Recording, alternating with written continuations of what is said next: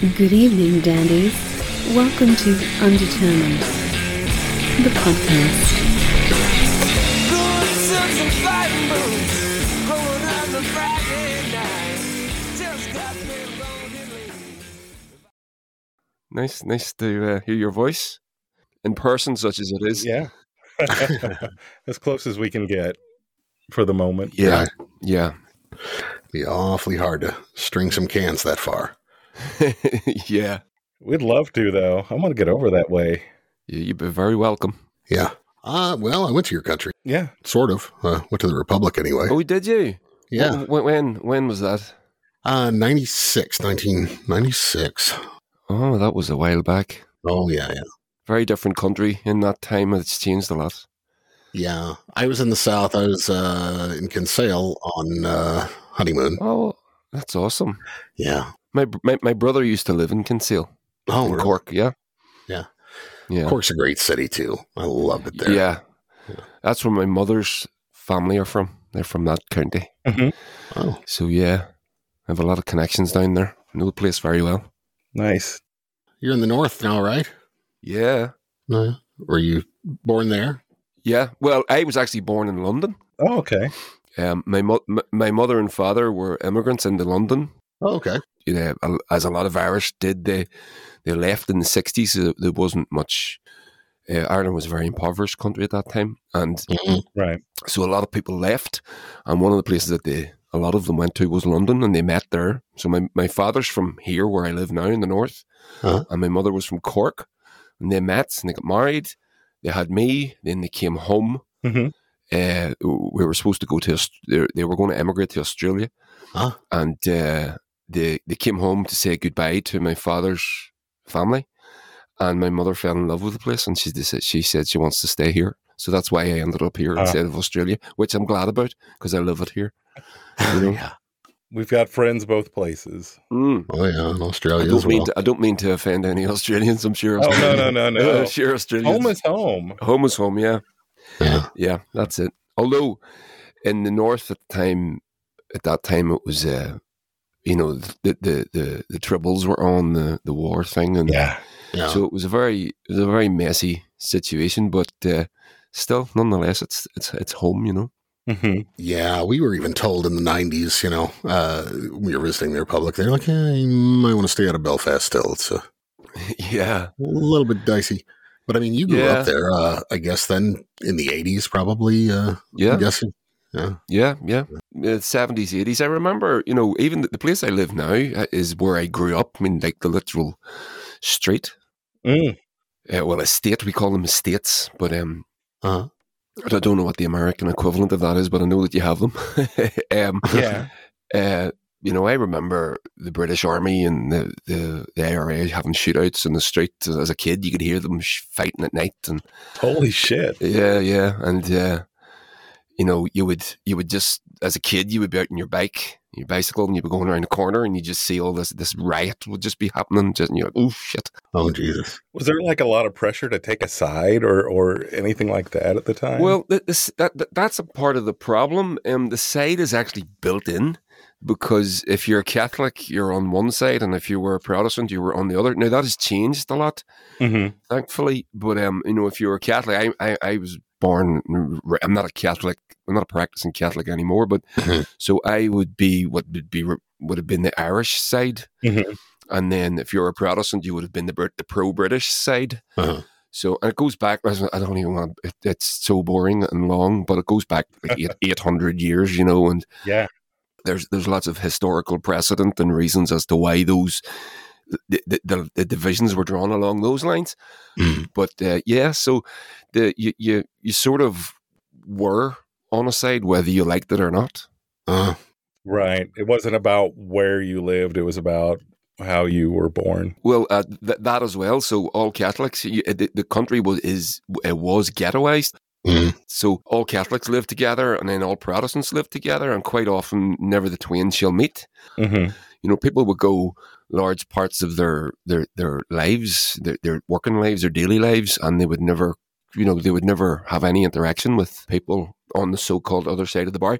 It was actually, if you boil it down to its real core, it's a it's just a classic divide and rule situation, is what it was. Yeah. which is being committed. It's committed by uh, governments and in- interests all over the world. Still to this day, you know, you divide the people along class lines, race lines, gender lines, Sure. whatever, and uh, you know, it's it, it's just that. And but it was it was a, a big big version of that. You know. Yeah.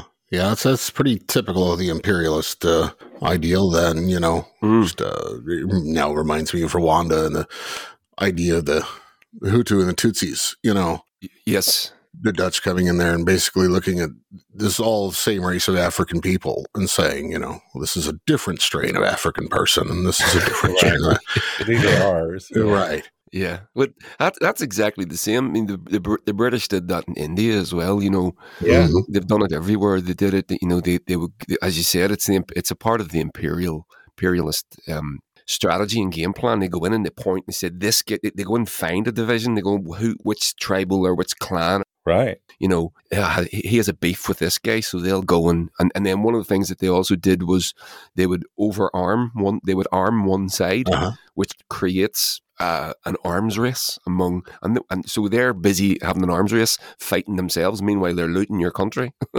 Yeah. right. That's classic. Yeah. Yeah, Yeah. that's it's just just all that shit. You know, it's not. It's still going on.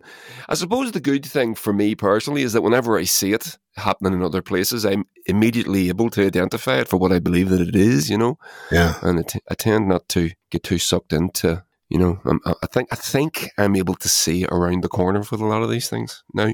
Right. Yeah, yeah, yeah. It, it, took me a while to come to that realization too. Just after studying history in college, and even for America, it's like uh, we like to think that you know we defeated the British in the war, and Yeah, there was a lot more of them just saying, you know what, it's a lot easier just to let these people rule themselves and take all their money. You know, they're like, it's a pain in the ass to go like three weeks across the ocean every time we got to send an army over there. They're like, fuck it, just let them, you know, rule themselves and we'll just tax the shit out of them. yeah. Which, you know, is kind of brilliant, really. Evil, but brilliant. Yeah. Evil, but brilliant. Yeah. Well, it really is. From their perspective, it must be. Con- you, you know, you you have to give them credit. It works, Mhm. and they have it down pat. They know exactly how to do it. Oh, yeah. They they also a thing that this that they they're able to do that we don't give them. Well, I'm, I don't want to use the word credit, but Mhm. you don't give. Um, I'm going to that we should give them credit for is they're very very patient. Mm. Yeah. and they're they're able to wait decades for results. Yeah. You know. In the long game. Generations. Yeah. Yeah, really. Hmm. I don't know. I don't, I don't. I don't know what the answer to it is. It just oh, no. No, no, it's just interesting to talk about, you know, Mm. and I'm sure it's probably uh, less interesting for you to talk about living through it as you do than it is for us to. Hear about it. Yeah. oh well. The thing that I am happy to re- to to be able to observe in my time is that the divided society that I grew up in doesn't exist anymore. Mm. So we had the Good Friday Agreement. Yeah. In '96, and that brought the peace. The IRA had this this uh, ceasefire, and then there was we set up our own parliament here in Belfast, Mhm. along with all the other devolved. So Scotland and Wales did the same, and Northern Northern Ireland, and the north of Ireland did the same, and we were able to mostly make our own decisions and rule ourselves. But there is still there's still a very a significant pro-British portion of the of of, of our population but the issue that they have is that they've lost the argument. You know, people are just go, no, we want to reunify. Yeah. And it, although, it, so we're, we're we're pushing for a border poll in, in, in the north of Ireland at the minute to try and get uh, a referendum on that. Uh-huh. And it looks like you know the pro-union side are going to get beat with that, especially on an all-island basis. So if the, the referendum is going to be held on an all-island basis, Oh, wow. but also in the north is going to have their own one. The idea being that us in the north will get to make a vote in that referendum. If we get a 50 plus 1% Mhm. of the, the vote, then it will go to the all island basis. And then the all island, it will be, it will pass. It has all polls since forever have, and there's, there's no, um, there's no indication that there, any result would be any different. W- w- uh, all polls have indicated strongly that they want to reunify. Huh. that the problem with the, with the pro British side has been was also a part of that thing, a Brexit thing, you know, it took the UK out of the European Union. Yeah. hmm That really fucked off a lot of people because also in the north of Ireland here, we voted in that, being a part of the United Kingdom, Mhm. and we voted against that, Right. but we got taken out of it against our will Hmm. Because the English decided they and Scotland was the same, and the, the English decided that they wanted out of the European Union. Right. So what, what what what the English wanted, the English got. Yeah. But what we wanted, we never got. But we, us pro Irish, uh, it's Irish people that want to reunify. We've been saying that's a part of our argument for years. Is you know, listen, we, we can't keep second. We, are second class citizens within the United Kingdom, and we need to be able to rule ourselves. And that's not to say that there isn't corruption in Dublin, in the Dublin government, and there isn't bad Sure. politics. There is, of course, there is but we can't do anything about that Right. in England, in, in, in Westminster. There's nothing I can do that will affect Boris Johnson's decision making. Right. you know what I mean? But No. but if my local politician who is travelling up and down to Dublin and I know who he is and I can go and contact him direct. and we do have that version here. We have politicians here that do, you know, th- they're MPs and they go to Westminster. But it's fucking pointless. It's literally, it's they, they- don't do anything. They don't. Yeah. they're ignored. Mhm. You know, and we can see them being ignored. And we've got eyes, we've got ears, we know what's happening. Right. And the Brexit referendum brought that home for a lot of people. A lot of people realised, and young people especially. Yeah. They they they they they, they sort of went, oh fuck that. I, I don't want to be out of the European Union. I love Europe. hmm I love being able to travel around Europe as a European citizen. Mhm. And that was being taken from them, you know? So, so yeah. So I, I think it's going to change. So that's what I mean to say is I'm glad that I'm able to see that in my lifetime, you know? Yeah. Yeah. And I think I might, I I think I may see a, a reunified Ireland. Wow. I wondered, uh, like I really did with the whole Brexit thing, and I, I wondered, like, what's going on with Ireland Yeah. in all of this? Well, we got royally fucked. We, we really did. I mean, Oh. even I remember back, well, the British Prime Minister David Cameron was the one that announced that he was going to have this Brexit referendum. Mhm. That was the Tory party, is a right wing conservative party in England, Uh-huh. in the United Kingdom. Right. That was a response to a potential civil war within his own party. So there's a really, really right wing group called the ERG, the European Research Group. Huh. They're Tories and they really push everything within the Tory party rightwards. Hmm. Whereas Cameron himself would have been a more centrist right winger, if you know what I mean. Right. So, in a response to sort of appease those guys, he decided to allow for this much clamoured for Brexit referendum Uh-huh. against the advice of everybody who had a brain. He said, you know, you didn't, this isn't a good idea. But to make it even worse, they didn't prepare for it at all. Hmm. The campaign they ran was very, very poor, whereas the, the, the, the pro leave campaign was very energetic, invigorated, and well funded. hmm And then, even back then, the Irish Prime Minister at the time was a guy called Enda Kenny, and he was advising David Cameron about the issue with the border in Ireland because it's a. I don't know if you. I don't know if I'm explaining this to you and you already know it, but maybe some of your listeners don't understand. Yeah. The border in Ireland, the north between the north and the south. The south is in the EU. Hmm. If UK leaves the EU, that creates a border, another border within the EU hmm across which goods and people can pass. hmm So the pro Brexit people wanted to put an actual hard Border. Yeah. hard border as in like you know a border with custom customs control and all this you know with agent uh, customs officers and checking Mhm. your bags and all this now Yeah. You'd say well what, what that that's what happens at borders yeah well the last time that happened at a border in Ireland It was not so good. it started a fucking war Right. so this is what Enda Kenny way back then was warning about. You know, okay, you can have if you're going to have your referendum, you need to have in place what's going to happen in Ireland Yeah. if the UK decides to leave, Right. because it will create a problem. And even after they left, it was unbelievable. Even after they left, it wasn't until a year. Whenever they left, then they had two years to get everything ready, and then they were out. It was until they had a year left that they started to deal with the Irish border. And it was never mentioned in the media. It was never mentioned in the press. No one was talking about it. Huh. In England, in the UK, but in Ireland, we were screaming about it, but no one was fucking listening. Hmm. Now it's become a huge problem. Yeah, we faced uh, something similar. I mean, uh, under fucking Donald Trump, you know, with the uh, Uh, yeah. the wall in Mexico. It's like you know, shit. as Americans, we, we kind of know that those walls aren't a good look No, uh, for anything. They they never tend to fare well in any situation. I, and I was just agog at how many people were in support of that. yeah, They were like, you know, have you, have you learned nothing from history here? I don't know what it is, but it seems like it's a far right trait to really come up with like these really big wedge issues and get people really all puffed up and inflamed and just angry about bullshit issues. yeah, And then, you know, they'll they'll ride on that and then they pass these huge votes and then well, what do we actually do? yeah. Right? right. It's all about Yeah. we haven't got a plan. Our plan was to get the vote. Our we never made any plan for what to do after we got the vote. Right.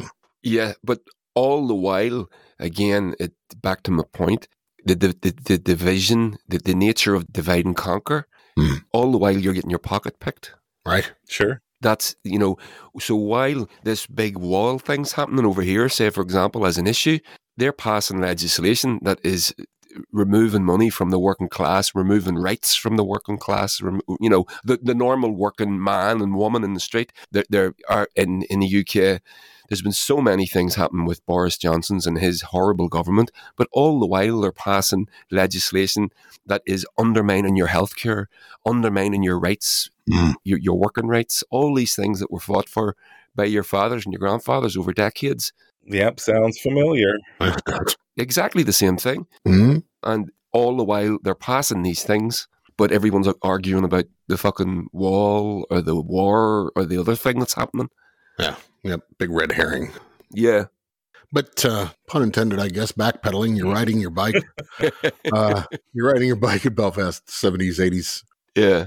What, what, how'd you come across rock and roll? What was your uh, big kick? Well, I was, I was saying, I think I was saying, I was saying to Matt earlier on, uh, just before you started recording, that I, I grew up watching American TV. Mm. And I would watch the Beverly Hillbillies and the Addams Family and Oh yeah, Flash Gordon serials and watch these things on a Saturday, every Saturday morning, watch the, Mhm. these programs. And just, you know, later on, Starsky and Hutch in the evening. And yeah. I grew up watching all these things. And one of the big things was the Elvis Presley movies, actually. hmm Yeah, so wa- watching those as a kid, Yeah. and it just sort of became ingrained in my, I think, in my psyche that the rock guy with the guitar, the, the iconography of that stayed with me. I think. Yeah. And at home, we were listening. My mum, my mum and dad would listen to a lot of country music, Mhm. uh, Charley Pride, and Yeah. and all that sort of stuff. And then uh, there was a bit of soul as well. So Otis Redding and uh, Ray Charles and things like that. Mm. But um, I asked to learn to play the guitar, so I got sent to guitar lessons. Mhm. by A, local uh, school teacher lady around here, Fra McCann, her name was. So I, I started going to lessons, and I just I just loved it. I wasn't very good at it, Mhm. but I loved it deeply, Sure. and I loved as a kid maybe pretending. And I, rem- I remember, uh, you know, the pretending to be a guitar per, a guitar god or a guitar player, and, and I must have been copy, trying to copy Elvis. I must have been, and I remember when I was a kid, my dad coming into the room in the middle of the night, two in the morning, and taking the guitar from me. He said, "Son, you have to go to sleep." But, but Right. you know, I would wake up in the middle of the night and I would lift my guitar, and, and I'm, I'm like nine years of age, you know, and and I remember lying in my bed writing songs about driving a big truck in America and things like that. You know, about being a trucker in America. Like, you know, I didn't know anything. I'm a big truck driving man or something like that. Right. and uh, so it was it was just that, you know. yeah. Well, for what it's worth, I'm 50 and I still pretend to be a rock star. right. yep. Do the same thing in my living room. Yep. Mm, Still do it. yeah. Uh, when did you start your first band? Then. I started my first band when I was in my, uh, I, I was a bit of a late starter, maybe 22, 23, but I was in a band at school. hmm I was in a band at, at you know, in, in high school. Oh, okay. It was the, the local sort of, this, uh, you know, that band, the Smiths, Of course. and the, the, the local sort of um, little clouds of doom Mm. that would wander the school hallways trying to, you know, emulate Morrissey and obsessed by Morrissey. Uh, but I wasn't that. I, I was very much not that. Right. And the guy Terry, he, I remember him coming. He says, "Will you come and play bass in our band?" And I didn't know how to play a bass. I didn't even really know what a bass was. Huh. And um, I must have, it must have been fourteen, something like that, thirteen, maybe 13, 14. Mhm. I said, "Yeah, yeah, I'll do that." And he said, "What what songs are you playing?" Oh, we're basically just sort of a Smiths. We're just going to do Smiths songs. and I didn't like the Smiths, and I went, oh, "Yeah, sure, I'll do it anyway." And I ended up loving the Smiths. I grew to love the Smiths. Yeah. I, I, I, I became a, uh, an ardent fan very quickly. Hmm. So we did that. We never played any gigs. We just rehearsed, and uh, we would invite girls to come and watch us. And Of course. Right. yeah, but it wasn't until maybe 22, 23, something like that. It was sort of post grunge, Mhm. and I started a band called Coda Yeah. and we did uh, it was all original music i wrote everything it was my first foray into that being in a band and writing all this stuff and Mhm. and it was good it was a good formative experience you know Yeah. Do you think the blues was always there, or was that just something you grew to appreciate more and more? You think? well the, I t- I'll tell you what happened with the blues again um, you know I, I, lo- I love tv and cinema Uh-huh. and um, i watched a film called i'm sure you remember it called crossroads Oh yeah, with yeah. ralph, Yeah. Ma- with ralph, Ralph macchio, Macchio. yeah Steve And Vai. Steve Vai was the Steve bad Vai, guy. yeah, yeah, with that amazing finale, I was just it still Mhm. stays with me. I watched it not so long ago, and it act, it holds up. It's a good film still. I haven't watched that in how long? A long time. maybe I should. Yeah, it's it's it. it I- I was prepared to be sort of go, oh Jesus, this is fucking terrible, but it's not. It's it's not bad. But um, I remember watching it, and the thing that stayed with me was the story about Robert Johnson. Mm. And Yeah. I was I was still a good Catholic boy going to going to mass and observing holy days and doing all these things as everybody did around here at the time. Mhm.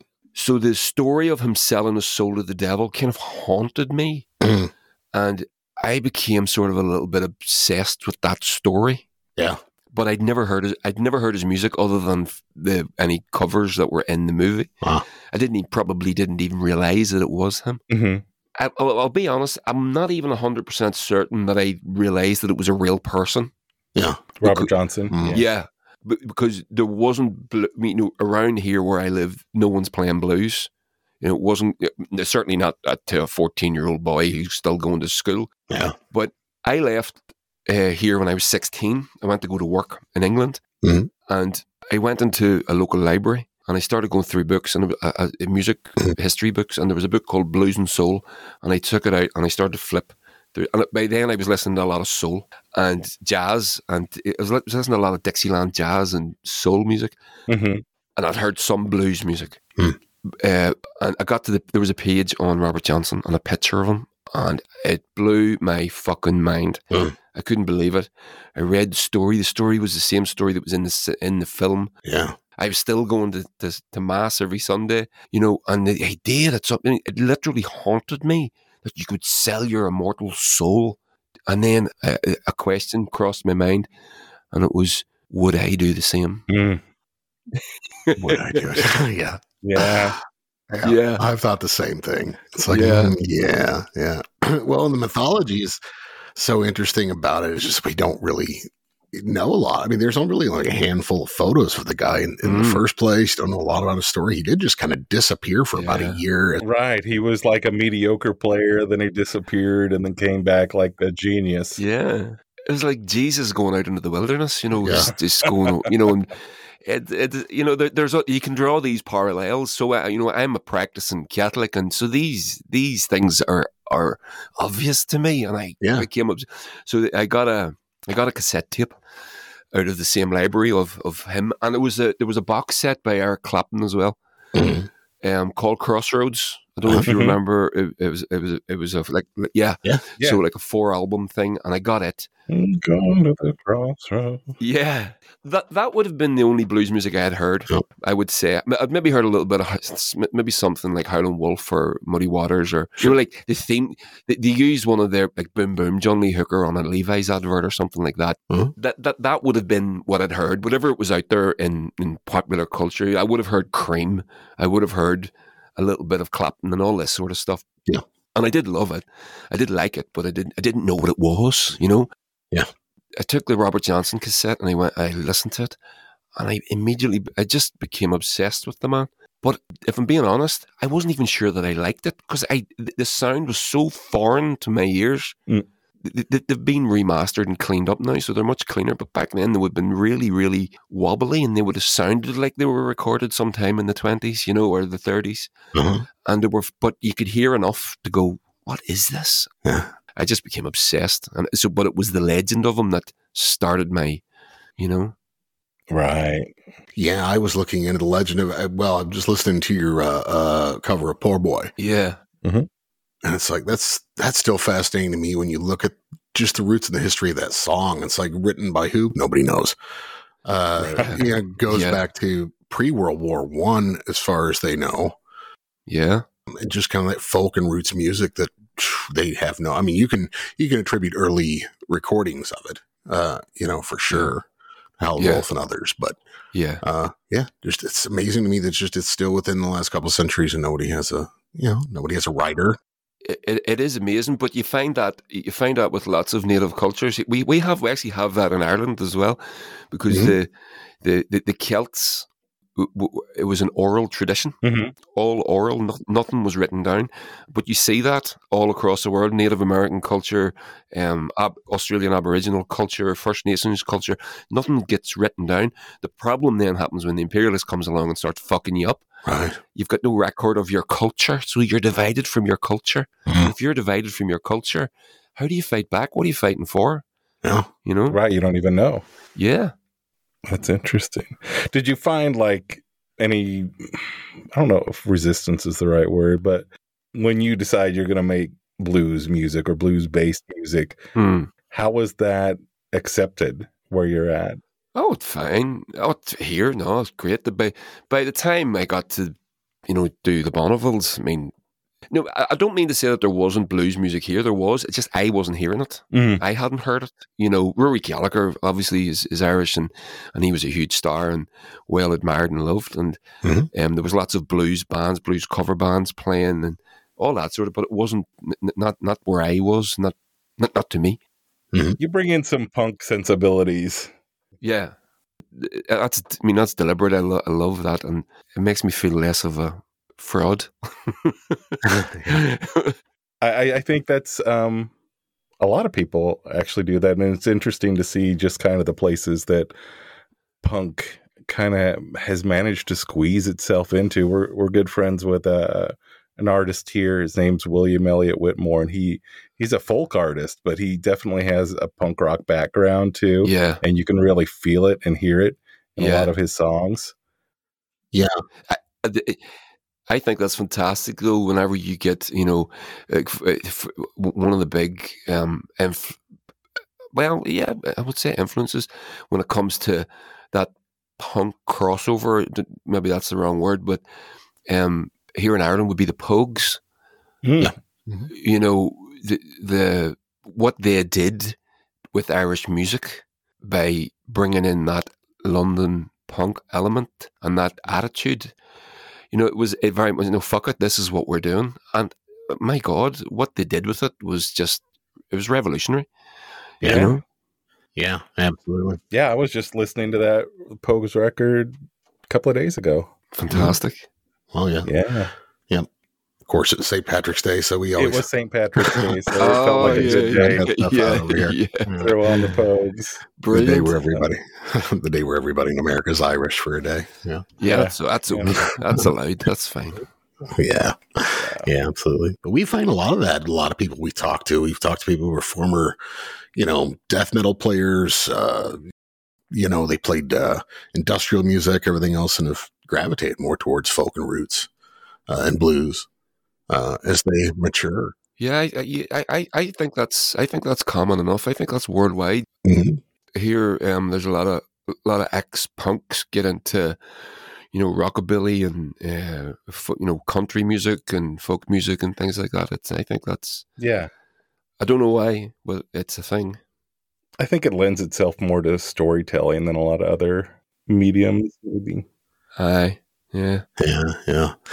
In the name uh, Bonneville. So I mean, I heard the story. I don't need to, you know, belabor that uh, where you No. came up with it, but uh, from the Bonneville Salt Flats, right? Yes, Uh, yes, yeah, yeah. yeah. Yeah. So you were into uh, like the land speed record and racing and things like that when you were younger. I loved that when I was a kid. I rem- I remember reading books about. Uh, there was a guy in England called Donald Campbell. Mm. He was a very famous. He died um, uh, trying to go for the the, the water record in a, in a Oh, in a boat in England. Um, it flipped on him, and there's footage of it. It's Wow. it's quite spectacular. But he was a big hero. He was one of these.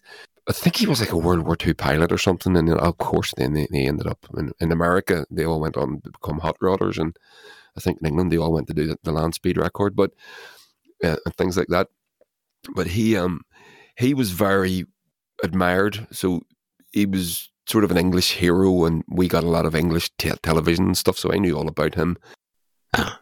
Uh, car called Bluebird, big, you know, and big aero aerodynamic thing, Mhm. and um, so he held the land speed record for a long time. But then uh, the American guys started to do it, and or well, they were probably doing it at the time, but they, they were winning it then, and the cars got so fast. Then th- th- there's a place in Wales called Pendine, Pendine Beach, and that's where they used to do it. But the cars got so fast, and the record because you know back then 300 mile an hour was the record. You know, right. but over the course of I don't know a decade, it- it's up to five or six hundred miles an hour. So Holy shit. yeah, so the the the the the, the beach isn't long enough, Uh, Mm, that was- so yeah. it goes to the natural place. The place that they find is the Bonneville Salt Flats. Yeah. and then all the American guys were winning it and, and taking it was it was a golden era in the '60s of it. Mhm. And uh, I, I, still kind of get a little bit nostalgic when I think about it. But yeah, so that's where the name comes from. yeah. Yeah, I've always wanted to go out there. It just looks like a such a surreal place too. You know, almost a Yeah. moonscape. Yeah, uh, it would be be a great shot for a video for you guys. Hmm. yeah, yeah, wouldn't it? Back over here. Yeah, yeah, yeah. I was just reading about a little bit about uh, uh, Burt Munro again. Just thinking about watching that. Uh, That's Anthony a great little movie. film. Uh, yeah, that uh, world's fastest Indian. World's fastest Yeah. Indian. That's Yeah. it. Yeah. That was a great one. Yeah, Yeah. He still holds the record That's right. uh, yeah. from nine- 1967. Really? Yeah, uh, that's when the record was. wow. and the bike was like a 20s you know remodded Yeah. indian bored out Jesus. yeah and still nobody's topped them That's uh, crazy. for, for that particular class you know Yeah, uh, yeah, the yeah, motorcycles like uh, under a thousand cc Yeah. yeah He, he was obviously well ahead of his time and he knew what he was doing. If that record has stood that long. yeah yeah i think one of his relatives or uh sons or nephews or something uh there's Lee Munro maybe uh made a new indian bike in about 2017 i want to say um it's a killer looking bike Oh, Hmm. is, is he trying to do it as well? Yeah, he's trying to do it uh, and try to break it, but he still hasn't been able to break oh, Uh, fucking hell. with, with, a, nuts. with, a, Uh. with a new, yeah, with a new Indian. So, but yeah, they dumped a whole bunch of. It was like the Spirit of Munro or something. Is, is the name of Yeah. the bike? You should you should check it out. It's a beautiful looking machine. Yeah, well, yeah, that's that's that's brilliant. That's right up my street. Yeah. I like that. Mhm. Nice. So when did you uh when did you meet Chris? Must have met Chris around 2008, maybe. Um, he was playing in a little garage rock band uh, in the neighbouring town here called the Childish Thoughts. And they were really good. They were really, really fun. It was a fun band. But um, they asked me would I come and play bass for them. Mhm. And I said, yeah, yeah, I'd love to. I'd just been in another band with another guy, and it was very stressful. He was he wasn't a particularly pleasant person. I, I, sorry, we didn't get on very well. Let me say that. And we had a bit Sure. of a, we, we had a bit of a fallout. We tried to make it work, and we went and toured a bit and did things, and wasn't we weren't able to make it work for for various reasons. But when they asked me to play the Childish Thoughts, I just thought this is exactly what I need because those guys would turn up um, in rehearsal and they would just they would it would be like a smoke machine and lights, and they Yeah. just smoke dope and drink beer and just jam for fucking hours on the one riff. And I went, uh, the, and we would go to gigs and we would get fucking pissed What? and just as wild as garage punk as we wanted to be. And there was There was no pressure to be good, and it was perfect. it was exactly what I needed, and uh, I did that. I did that for six months. But Chris was drumming in the band, Mhm. So I then decided that I wanted to carry because I'd written a bunch of good songs for this other two piece, and I I thought I don't want to let this go. Yeah. I want to do something with these songs, so I decided that I would I would try and find another drummer. So I knew a couple of guys, and I asked them, and we went and played a few shows, and we kind of stump, fumbled through them. It was okay, hmm but they weren't very good, and they weren't they weren't really up to the job. Hmm. But Chris was playing in the, the the thoughts, and but he was also playing in a. You know what drummers are like? If they're playing, one- you know, a drummer plays in about fifty fucking bands, right? Right. So I was kind of going, I don't want to ask Chris because he's so busy. Right. but I one of the things that I'd done with the band, for, so I, I sort of laid out my manifesto, if you like, for what I'm doing with this band. And one of the things that I said was, we're never playing for free, and everybody's getting paid. Mm. So right from our first gig, our first gig, we got paid, Nice. and I, I we managed to maintain that all the way through. So, but uh, and, and I would advise any other band if they can, if if that's possible, to try and do that because it, it sort of puts you in a different space. So I said to Chris, "Listen, would you come and fill in for me? This other guy isn't fucking working out, and um, there's three or four shows here, Mhm. and you'll get paid. You know, you get a hundred quid, well, I don't know, about hundred and twenty dollars, hundred and thirty dollars, something like that." Mhm. And um, he said he was delighted. He was like, "Yeah, fuck, it's great. Let's do that." So we learnt the song. He learnt the songs real quick, and that was it. We never left. And then it was years later. We were being interviewed on the radio on the BBC, and someone asked that question, and Chris, um, he says, "Do you know you have never officially asked me to join the band?" I said, so it's still a trial. no, I said, okay, live on the radio, live on the BBC. Do you want to be in the Bonnevilles? We'd done two albums at the time. you know, and uh, yeah, Chris is Chris is an amazing person. He's one of my he's one of my favorite people in the world. Yeah. And- Awesome. Yeah, I'm very, very lucky. And the type of person that he is, he's exactly the person that balances me, if you know what I mean. Mhm. I, I am a certain way. I have certain, you know, as we all do, certain traits and affectations and character flaws and character, you know, hmm you know, and Chris is the guy that balances that out. So the things that we we run the band as a business, so it you know, it's literally everything's split 50-50 and but Chris is the guy that's able to make that happen because the, I'm not very good at that stuff. Mhm. But Chris is, Mhm. you know, and and and so the, our personalities work together and our Right. own personal sort of uh, uh, traits balance each other out. You know, Your musical traits balance each other pretty well too. I'd imagine, like in a two band group, that you'd have to have a really good uh, balance yeah. for it to work. Well, yeah. I mean, I mean, Chris comes from a heavy metal background, so that was his first thing. He still is, you know. He still he plays in. He plays in a heavy metal band called Cursed Sun in Belfast. Oh yeah, Yeah, yeah, yeah. And they're, they're, they're fantastic. They have, a, they have a couple of records out. So he, I mean, he loves metal. I mean, that's his that's his first love. But with him, he'll tell you himself. Um, you know, when when he got into the child, when he was asked to go into the childish thoughts, and then and then he joined the Bonnevilles. It became the we became the Bonnevilles.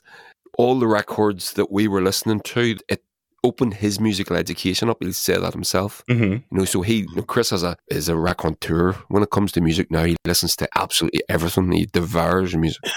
You know, he can he can talk about blues and garage punk and metal as well as anyone. You know, Mhm. and anything else. Right on.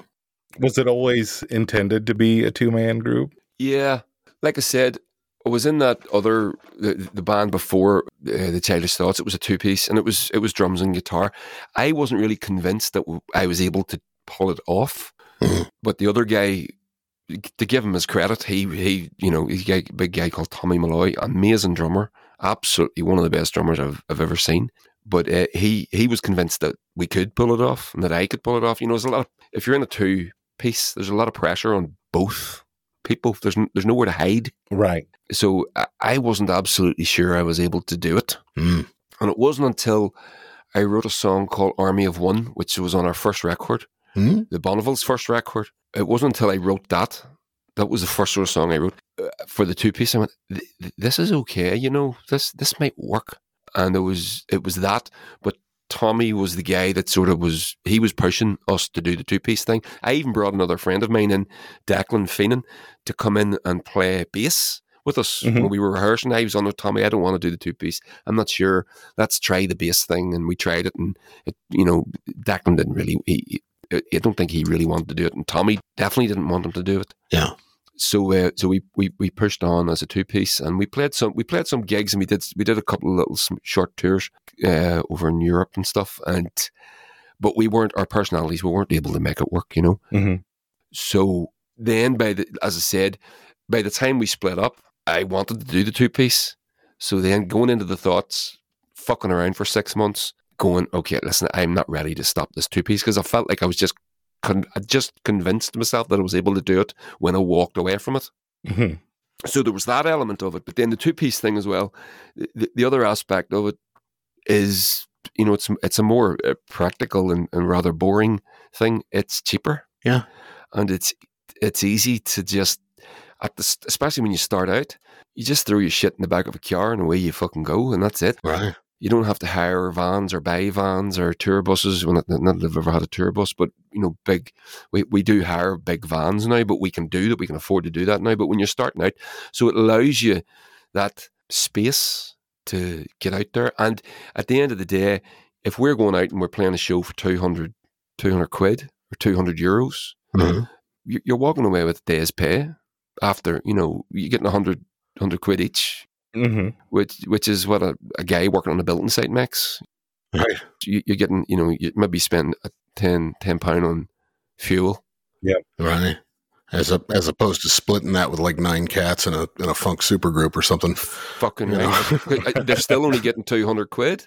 Right. Right. you know. So then you, you start to go, well, this is okay, this is good, and me and Chris are getting on, and we're getting gigs, and people are interested in what we're doing, and we've got a label involved now, and they're looking at us, and yeah. So it's not that it's not that we don't want to play with other musicians because we very, very much do, and when we when we get a chance to, we take it. We did a tour with James Leg, Hmm. and he played on a couple of songs in our set on keys uh, you know, electric piano and, and organ, and uh, fucking hell, it just if if another member was to come in, it would be that it would be electric piano and keyboards. Mm. There's what James did on that tour for us. You know, there's there's a bit of footage online. Uh, he played on a song called "Kneel at the Altar," Hmm. and uh, it was just every time, every night he came on and did it with us. Oh, it, her standing up on the back of your neck, you know, Yeah. hearing that sound. So we would like to play with other guys, but just from a, a practical financial sort of position, Just logistical. logistical, yeah. Yeah. You know, we- we're we're playing in a we're playing at a festival down in Kilkenny Mhm. in the south of Ireland next month, next month, the month after, I can't remember. Mhm. And um, uh, we used to have we used to have a van and all this stuff, and but over COVID, sitting on, sitting in a fucking driveway for two years, it's fucked. Yeah. So it's away now. So when we when we did that recent UK tour, we went and rented a van. It's just fine. It's great. But we know we would have had our own van beforehand, and it's gone now. Mm. So going down to this festival is we have a big sort of car, big massive car, and so we just throw everything into it and go down Mhm. rather than going renting a van. If there was another person, we couldn't do it. Yeah. Yeah. You know? I really appreciated that you just went on your tour, and I, I really appreciated how you handled it, or how you know you were talking to your um, fans, Yeah. you know, and just letting them know, hey, I'd love to hug you, but not this time. Right. You know, that sort Yeah. of attitude, just wanting to play it safe and be respectful Yeah. of the whole pandemic, which has really affected all of us. Yeah.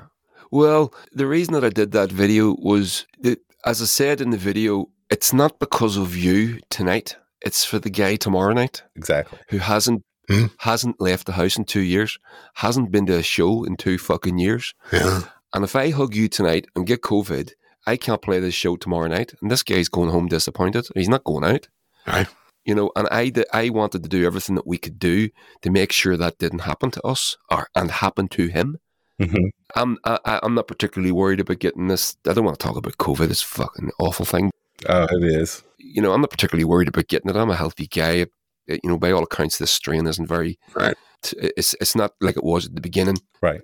From from from, from what I understand, I don't. I'm not a doctor. I don't fucking know. Yeah. So I'm not particularly worried for myself, but I know how much it meant to our fans to come out and see us. You know, whenever people see us, we we played a gig there in Leamington Spa, and one of the in England on the tour, and one of the guys he was talking to us afterwards and at the merch, and um, he said, "This is this is the, this is this was spiritual," you know. Mm. And although I would like to say it's because we are so fucking good, we bring the spirit of the universe up in everyone. the reality is, these guys haven't seen a fucking show in two years, Right. and it was pent up. Yeah. And it, it, I mean, now, don't get me wrong, it meant that the the, the the tour was like shooting fish in a fucking barrel. It really was, but Right. you know, but but that was the that was the thing, you know. So for someone to say that to you, Right. you must understand and you must go, well, okay, this guy needed this. Yeah. You could see it in his face. He was, ah, I fucking, you know, I, I, I needed this. Absolutely. Yeah. So all I have to do is take the basic, few basic precautions and I get to come and play that show for that guy. We get to play, play that show for that guy. And that guy gets to release two years of fucking bullshit. Yeah. And maybe think, okay, the world is maybe going back to normal or, or, or maybe we've got a version of life that we can just live with. I'm sure you needed it too. Oh yeah. It's funny you should say that. Over the course of the two years, uh, I had to go and get a job, Mm-hmm.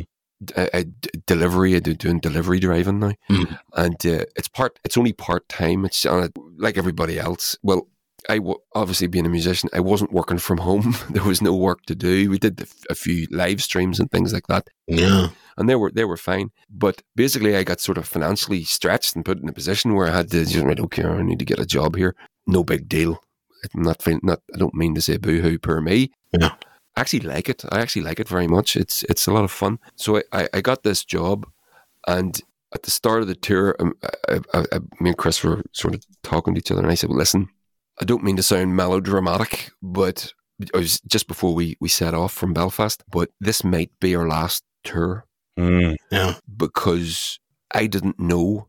We don't know what's going to happen with this COVID shit, whether it's coming back, it's away forever, do it, do it. We don't know. Right.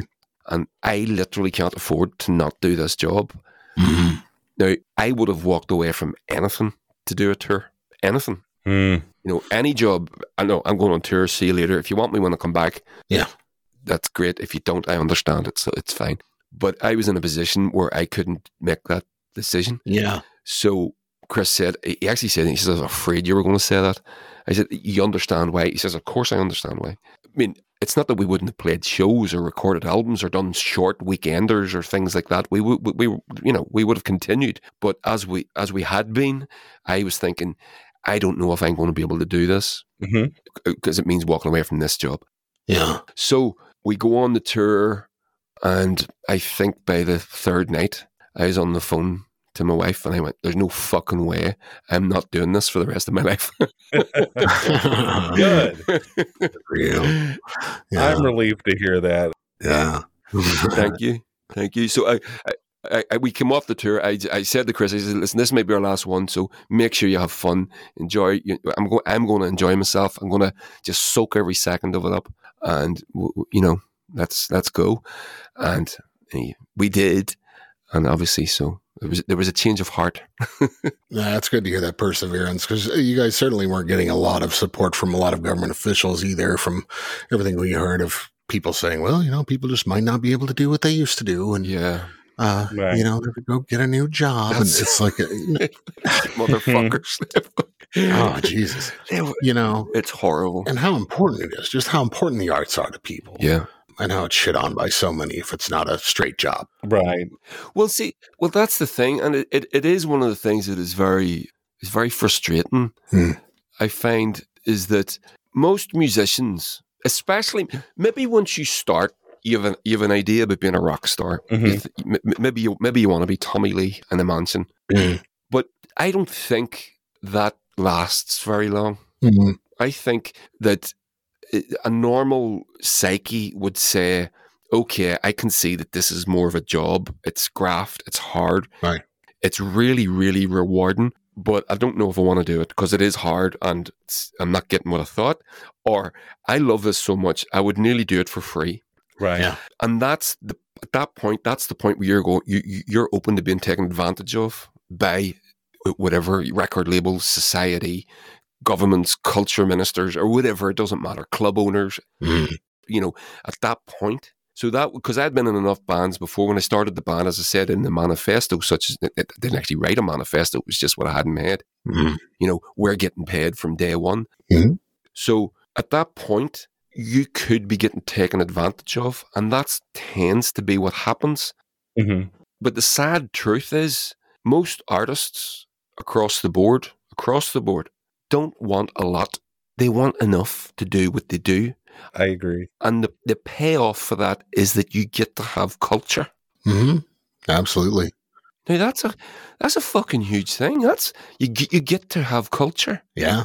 If, if society can figure out a way, I'm not talking about giving you money for doing nothing. Let the guy work. Right. Pay him enough to get so that he can pay his bills and do the same normal things. He doesn't need as much as you. Doesn't want as much as you. I, I'm reminded of a quote from. I'm not given. I'm not one given to quoting Winston Churchill because he doesn't have a great. He doesn't have a great reputation here in Ireland. He did a ho- lot of horrible things Mhm. before Mhm. World War Two. He's got World War Um, II, and that's really the only thing. He's got World War. He was the right man. At, he was the right man at the time, but Yeah. uh, he says his ministers came to him uh, when during I think maybe when, when the Blitz of London was happening, and they were saying, "Listen, we need to." S- You know, secure our finances. We need to stop spending on this, that, and the other thing. And one of the things was the arts. Mm. And he sa- he said, "Well, what are we fighting for then?" Mm. I remember that. Yeah. Well, absolutely. Well, it's just it's such a myopic view to think that you know a musician and playing music is the only part of that job. Mm, I think I read a, a post of yours or a news post something about how you have to be you have to wear so many different hats. You know, engineer, carpenter, luthier, Yeah. Uh, lighting technician, uh, you know, driver, Yeah. all of these Yeah. things for yourself. yeah, it's it's it is a very very multi skilled job. Absolutely. playing your instrument and writing your songs is a part of what you do. Mm. Literally. And especially now in the days of social media, you've got to be a fucking marketing guy too. Yeah. That's at, at the same time a pain in the fucking ass. Yeah. But it's also a thing that you think back to the 90s, you didn't have access to that. You couldn't promote yourself. There was no version of this. So at the same time, it's a pain in the ass. It's also a great gift. Sure. So you've all these different hats to wear, as you say, and m- m- most people do it happily, and they'll, they'll happily do it, and it's it makes for a very interesting existence. But you still have to be able to pay your fucking bills. Right. Absolutely. Do you find like as being like a Northern Irish band that there's an extra challenge in getting people's attention? Kind of like what we were just talking about before. I didn't know you guys existed Yeah, until very recently, and I, John and I even had a conversation. Like these guys have been around for how many years? yeah. Holy shit! Yeah. Right, because you're amazing. Like seriously, I, I've yet to find a song that I haven't liked. Yeah. Well, thank you, Agree 100%. Yeah. thank you. That's that's that's great to hear. Appreciate it. Mhm. Yeah, to answer your question, yeah, yeah, I suppose so. Yeah, we do have issues with visibility. Let's call it that. Yeah. there's no budget there for marketing or anything like that. Uh, you know, it's just ourselves. We just do what we can. When we go on tours, we throw some money at it, but that's becoming, uh, you know, you, you throw it at Facebook to do ads and things like that, but it's becoming less and less effective as time goes on. We're not doing that anymore. Yeah.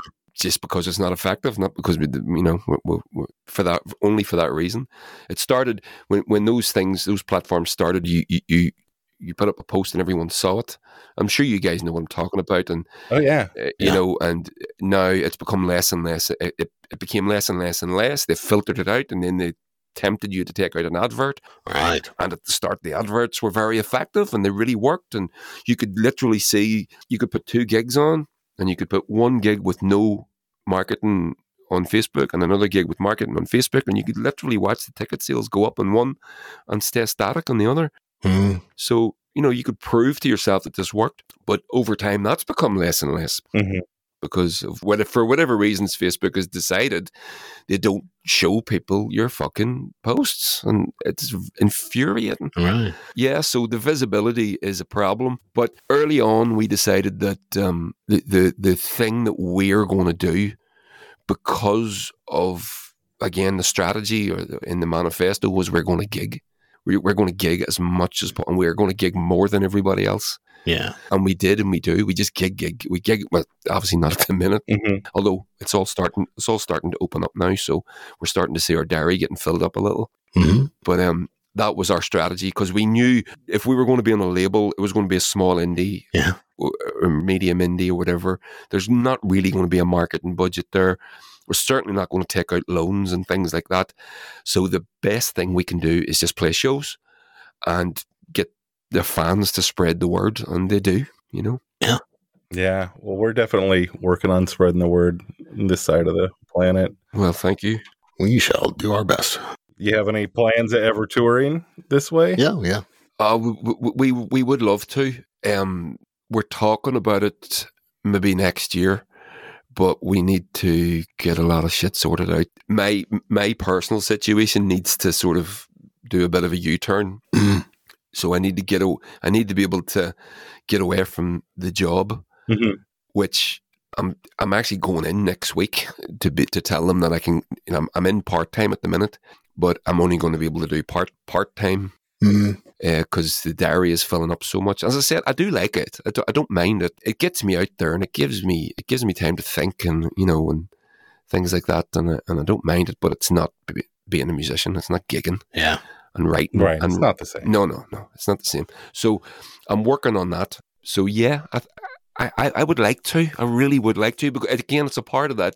And and I don't know what, what what's the word. I'm looking for? In my in my imagination, in my child, the child lives in me hmm that lives in that lives in us all. Going to play gigs in America is the that's the thing. That's what you want to do. Mm. You know, when we have played, we've played in Mississippi Yeah.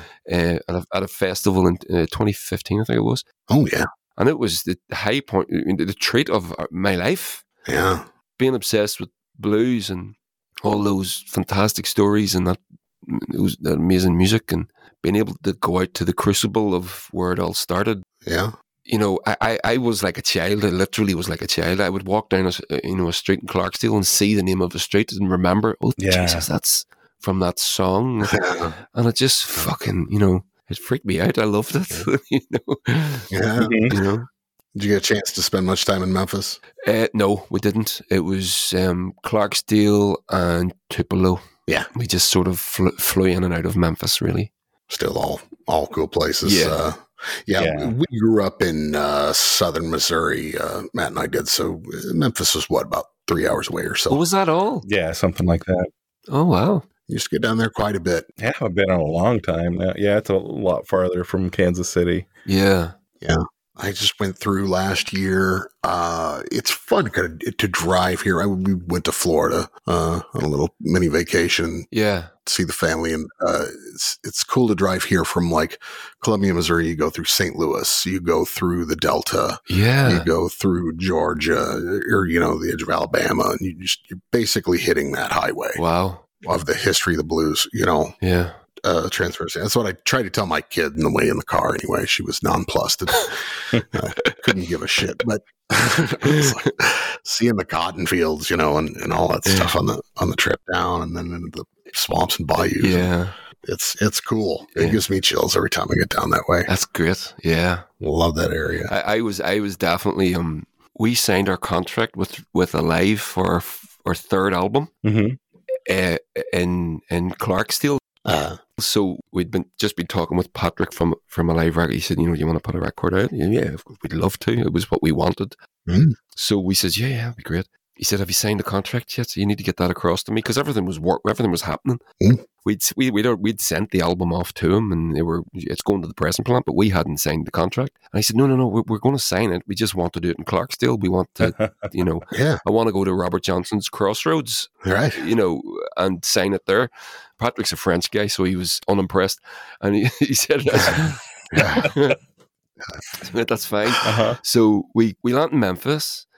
We drive to Holly Springs where they had um, the benefactors ball, what they call Okay. uh, the night before the festival proper, and we played in Junior Kimbrough's Juke Joint. We we only arrived at, at midnight, and we we played, and it was a, it was such a cool fucking thing.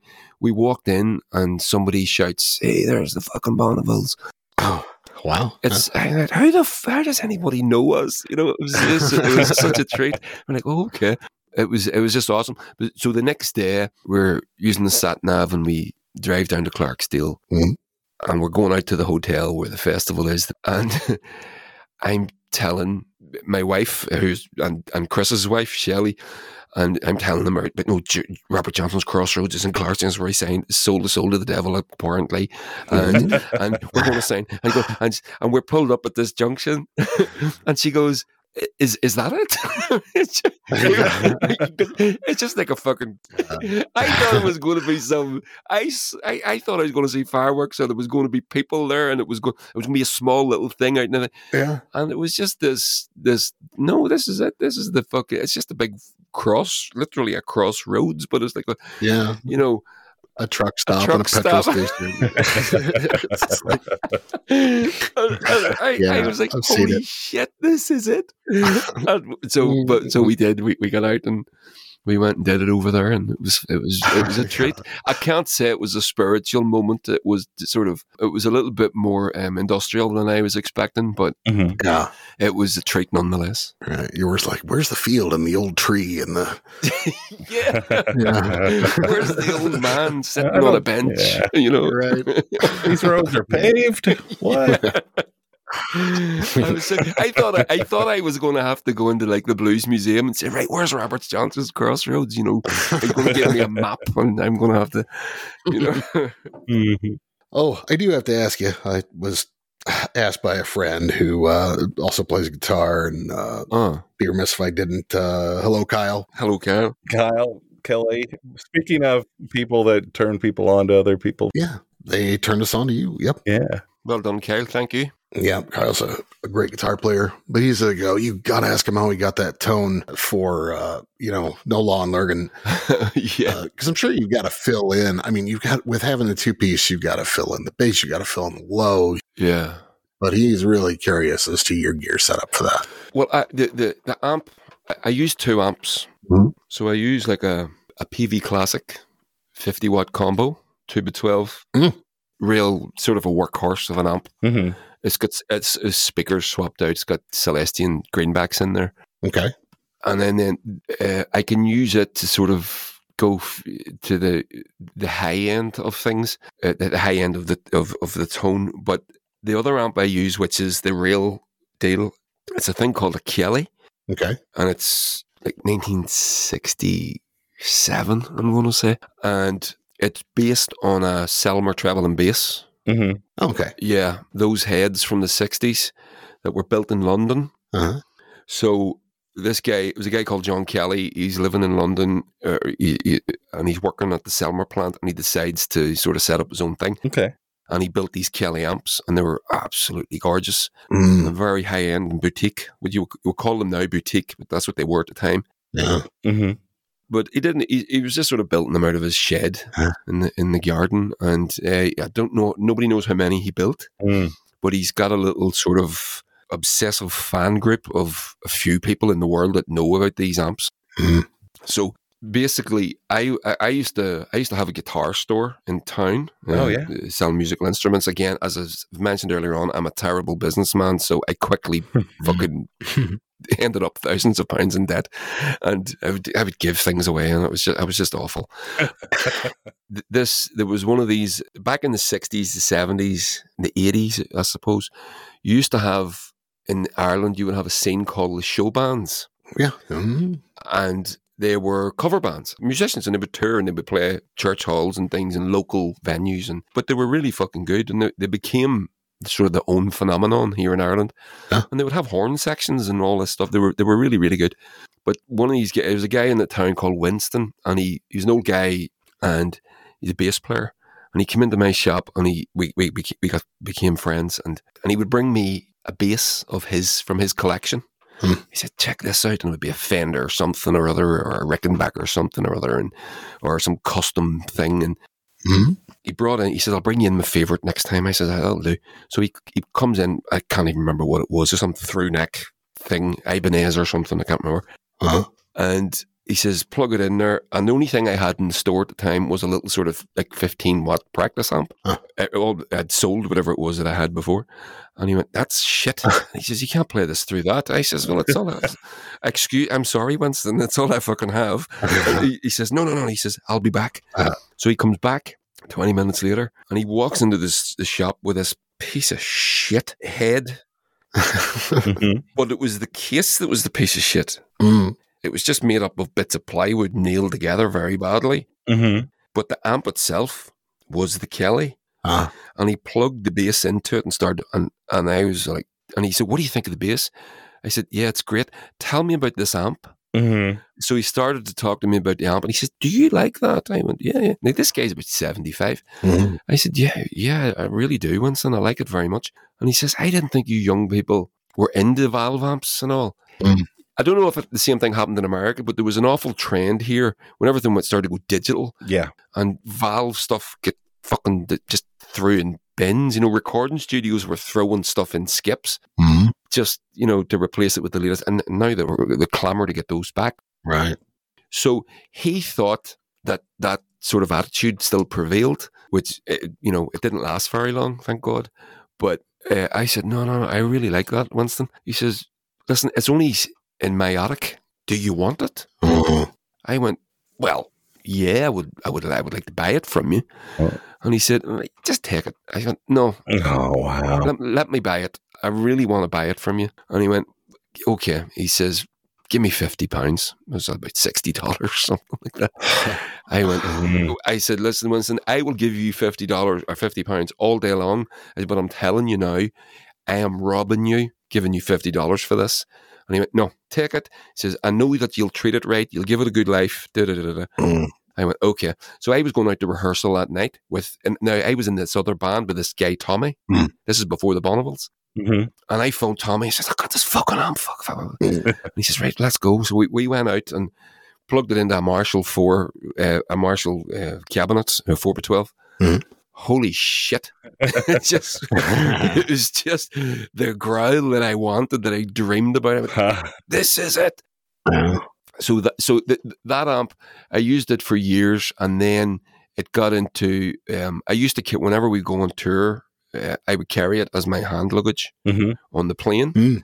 and then we were getting a flight to, to do a couple of one night stands in Portugal Mm. from Dublin and the, the stewardess who was having a bad fucking day obviously Mhm. said that I wasn't allowed or that the stewardess the, the, the, the check-in girl Mhm. said I wasn't allowed to bring it on the plane as hand luggage. I had to go in the hold. I said, This is a 50 year old amp. Yeah. It is very valuable to me. I, and he, no. Yeah. He says, Well, you're not getting on the plane. Mm. So it went into the baggage hold. Uh, And I, it was the worst flight of my life. We got to the other side. We, we landed in Lisbon, in Portugal, and we went to that carousel, and it just came crashing down through the Wow. carousel. Ah. shit. Yeah. Um, there was no visible damage, but we, we went to the, the, the venue, did our sound check. Uh-huh. D- We, we were at this, you know, I, I plug it in and I turn it on and it fires up. And we're like, okay, we think we're, this seems to be, might have gotten away with this. Mhm. So we do our sound check and the guy comes in and he says, right, guys, there's food for you. And he says, okay, we'll come now. And we walk off the stage and the DJ in the club, he looks at me and he goes, "Ah," he says something in Portuguese. And I look around and the amp is on fire on the stage. Wow. Fuck. Yeah. It's a fucking nightmare. So I brought it home, brought it to an engineer who didn't know what he was doing. It worked okay for a few months. It blew again, didn't go on fire. Mm. Brought it to another engineer. He fixed it. It lasted a bit. It was better. Still wasn't right. Still never sounded as good. Yeah. Each time I'm bringing it to these engineers, it's two, three hundred pounds, and Mm. it, it's adding up. Yeah. And at this point, I was into this thing for like two or three grand, just getting it fixed, knowing that So it, you have paid for it. yeah. I, so I have paid for it. Yeah, absolutely. So Sure. I'm going. I, so I'm going. I can't afford to keep throwing this money at this thing. Mhm. So someone says to me, bring it to. There's a guy in Belfast called Leif Bodnarchuk. He's a Canadian Irish guy. He was uh, Leonard Cohen's tech guy Oh, really? when he was touring. Yeah. Hmm. And uh, when you know when he came back after he lost all his money, Mm-hmm. it was it was it was Leif that went out with him, and so he's from Belfast here. Huh. So I brought it up to him, and I tried. The weird thing is, I actually tried to bring it to him when it first broke Mm-hmm. after the Portuguese trip, Mhm. but I couldn't find his fucking house. Right. Right. So uh, uh, I couldn't. He lives. He, he he was living in a different place at the time, and I had to go out there. It was, about an hour from my home, and, but I couldn't find his place. So I'm went, "Fuck it!" And I turned around and went home. Brought it to somebody else. Hence, two, three grand later, Leif then opens up a, an actual business studio, uh, a workshop in Belfast called the Rock and Roll Workshop, Mhm. and I bring it to him, and he loves odd things. Yeah. And he sees you coming, and he goes, "Ooh, what have you brought me?" and and uh, he's got this weird sort of fucked up hybrid Belfast Canadian accent going on. It's great. Mm. He says, "Well, here you go," and I tell him the thing, and he goes, "Oh," he says, "Do you have any schematics?" I said, "I have a schematic. I'll send it to you." So I send him the schematic, and I phone him up the next day. I said, "Well, what do you think?" He says, "This schematic has absolutely no resemblance to what's actually in this box, so, so it's practically useless." He says, "But I think I've figured it out." I went, "Right, okay." He says, "How much is this going to cost me?" Mm. He says it's going to cost about five hundred pound, Hmm. and I went, okay. He says, "This is it. This is it. This is. I can't. I will- it's gonna work. I will. I will do this. The, this is the last time. If this doesn't work, um, this amp is for the bin." And I did it, and it's been working ever since. Wow. Thank God. And he did a great job. I bring it up to him every uh, twice a year or whatever, and he Awesome. just get, gives it a, a bit of a tickle and dusts everything off and replaces what needs replaced, which isn't much, Uh-huh. which is great. So to answer your question, is a really long answer to a short question.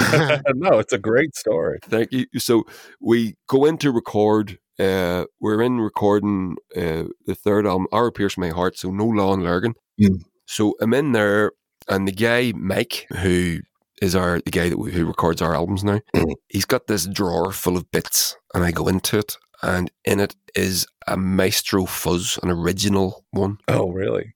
Hmm. that is literally he doesn't even know if it works.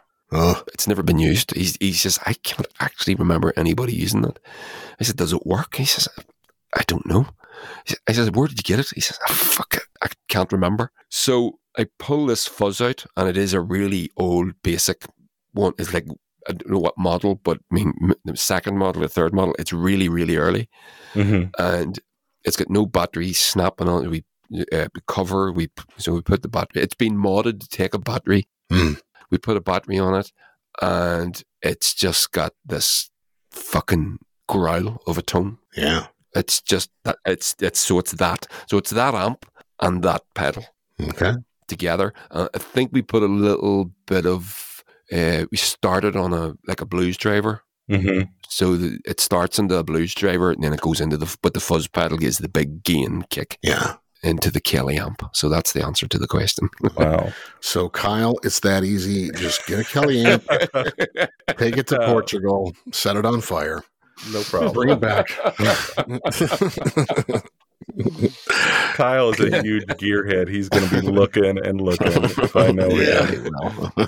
I'll, I'll contact Mike and see if I can get a photograph of that thing. I might have a photograph of it. I'm sure I must have. Oh, cool. Yeah, and if we, if I get one, I'll send it on to you. You can send it to Kyle. Right on. I know. Yeah, he'd love that. He's going to appreciate that story. For sure. That's a good one. so, what else you guys got going on in the works? uh, just um, glad to say that there's gigs coming in now. Yeah. So April's booked up, and May is looking good, and June's looking good, and we have a tour, Scandinavian tour booked for October. Nice. We're currently rebooking a European tour that we cancelled. It was supposed to go off in March, Mhm. but I don't know. I, I don't know how things went down in America, but but we went from COVID red alert to fucking it's gone. Yep. almost overnight. Yeah. It felt like that, and again, my again, you know, my situation with the job. I, I just before Christmas, I said, Chris, I, I, I can't commit to this tour in March, and it's a real fucking shame because it was a great tour, three weeks, and a lot of work had gone into getting it booked, and I, I can't walk away from this. job. I, my employer's not going to say, yeah, it's okay for you to go on some adventure in Europe for three weeks and then come back at your leisure. Right. So I had to make a decision just before Christmas, but it turned out we could have fucking done it, and uh, you know, Uh, but it's okay. And I was I was a bit concerned that the guy that booked it would sort of fall out with us, but he didn't at all. He was really great. He was very gracious, and he just said, "Yeah, yeah, that's fine. I understand." Yeah. So he's he, he's actually contacted us. He says, "Can I rebook this? Can we get going with this?" And so that's happening. Don't know when.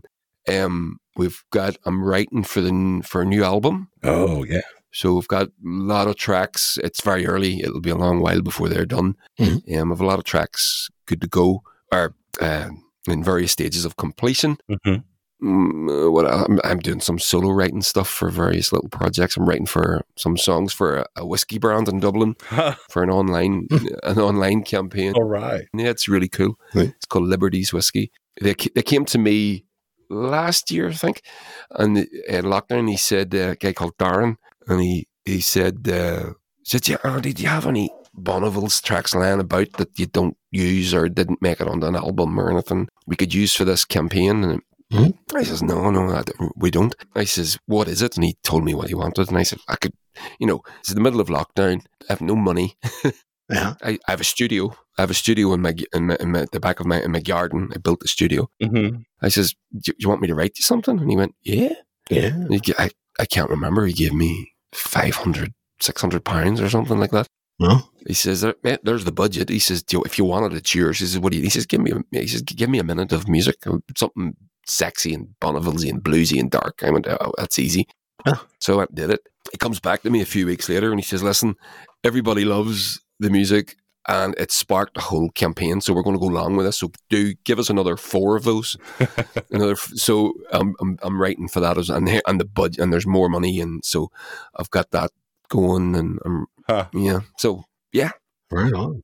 starting to get work in, which is great, and uh, really, really happy and privileged. And the thing I'll say about this is going into the whole lockdown situation again. I don't know what your experience of it was in America, how that go, went for you, but It sucked. yeah, I enjoyed it at the start Yeah. because we had a really nice summer.